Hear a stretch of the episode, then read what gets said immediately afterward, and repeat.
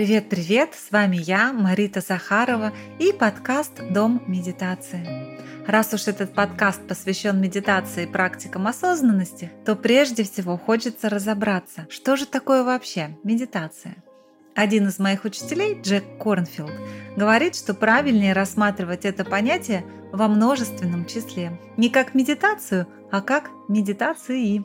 Потому что как только появляется что-то в единственном числе, мы пытаемся свести весь понятийный аппарат к одному правильному значению. Если вы допускаете существование одного единственного Бога, то вокруг него всегда будут споры. Вы будете отстаивать своего Бога, ваши друзья своих богов. Но есть Иисус, есть Кали, есть Аллах, есть Яхве. Который из них больше, лучше, справедливее? Также и с медитацией. Нет какой-то единственно правильной, самой лучшей медитации. Есть много разных видов медитации. И каждая из этих практик имеет свою технику. Под ней может быть какое-то древнее учение, а может не быть. Когда человек говорит, что он медитирует, можно подставить любую технику под это действие. Ровно так же, когда мы говорим «я занимаюсь спортом». Но каким именно? Я бегаю, плаваю, катаюсь на лыжах или играю в большой теннис. Также есть разные формы медитации. Буддийские, индуистские, суфийские, исламская практика зикр, восточно-христианские, сихатские молитвы и много-много других форм. Давайте разберемся с самим термином медитация. Я не случайно вспомнила богов, так как история медитации тесно связана с религией. Уже в доисторических цивилизациях эту практику использовали, чтобы достичь более глубокого понимания себя и мира вокруг.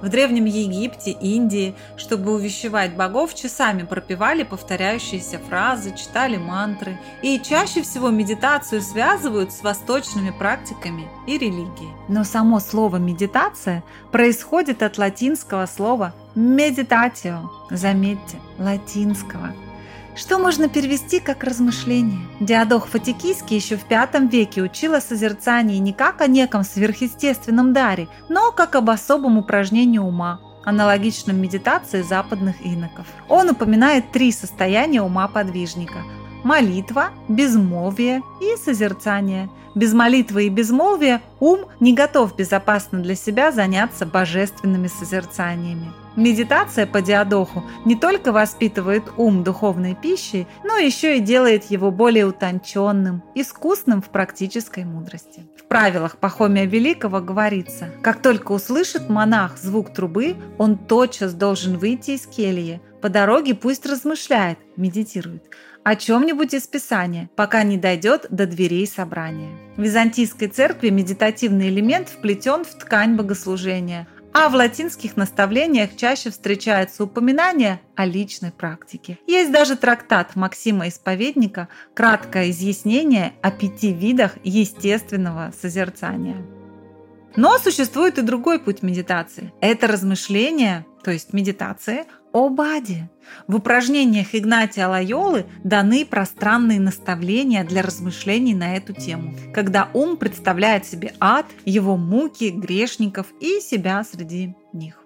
Таким образом, под словом «медитатио» понималось упражнение в абстрактных созерцаниях абстрактной мыслью, когда память христианина восстанавливает в уме воспоминания о какой-либо христианской догматической или этической истине. Если взять одну из самых популярных – буддистскую медитацию или ее западный аналог – mindfulness медитацию, то под медитацией скорее понимается работа с вниманием, а не размышление.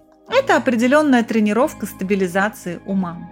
В палийском каноне, основном документе, который содержит учение Будды, есть самадхи сутта про сосредоточение и успокоение ума. Термин самадхи не имеет аналогов в европейских языках, поэтому переводчики восточных учений просто позаимствовали термин, который на протяжении многих веков использовался в христианстве совсем для другой практики и самадхи назвали медитацией. Если бы термин самадхи внедрили без перевода, как, например, понятие нирвана, то путаницы было бы меньше. Но сегодня все называется медитацией.